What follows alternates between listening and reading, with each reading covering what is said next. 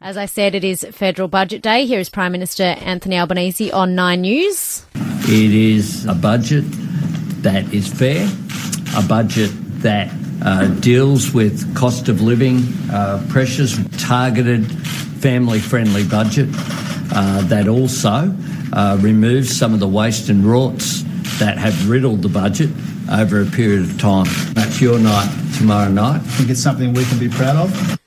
Phil Coorey, editor of the Australian Financial Review, joins us. Morning, Phil. Good morning, Lucy. How are you? Very good, thank you. Now, you're about to find out how little I know about the federal budget, but what are we expecting to come out today? Any any real surprises?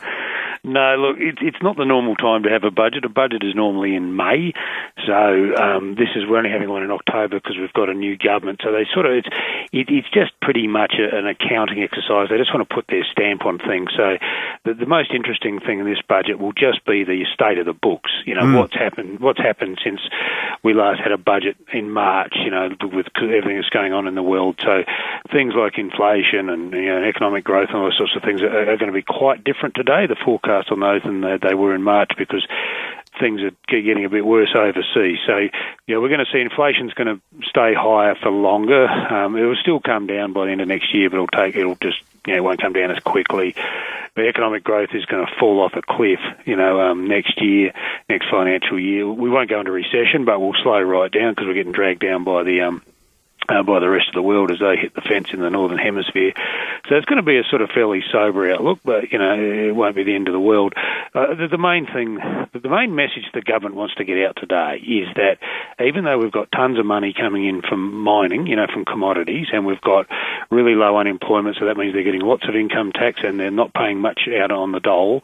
Um, so that means there's all this extra dough flying in. Um, know, the deficit for this year is going to be more than half, from 80 billion to 36 it's not going to last because um, it's sort of it's temporary revenue. It's not what they call you know structural long term. So all these things that are costing a fortune, like the NDIS and defence and health, they're always going to keep costing a fortune. So you know, really, this budget's just to sort of lay the groundwork for what's going to be some fairly mean and nasty decisions over the next couple of years in terms of raising taxes and uh, and, and cutting spending. Because if they don't do that, it's just going to get away from us.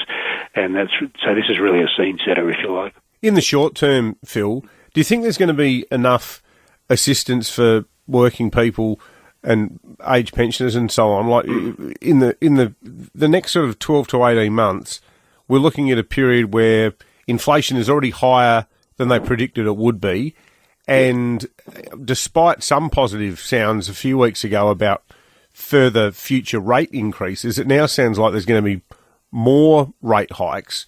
So the next year, for people on the lower end of the spectrum, it could be really tough.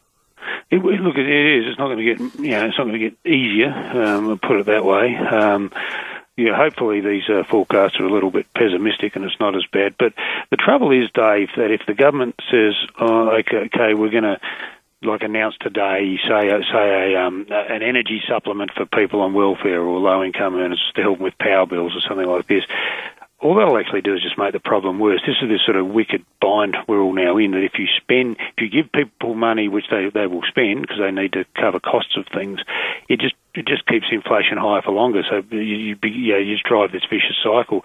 Plus, and, it also you know, probably creates the same problem too, where you can't leave these measures in forever. So you end up with a scenario like the fuel excise. That's right. That's You've right. You've got to take and, it off and, at some point, and, you, yeah, and this all began. This all began during the uh, COVID lockdown, where just I think the government spent the equivalent, state and federal, ten thousand dollars per per person in this country. mm. You know, so so and and all, and that's that's and that's happened all over the world, and it's one of the reasons. Apart from the fact we've got all these, you know, it's really hard to get stuff because there's such a big demand for everything.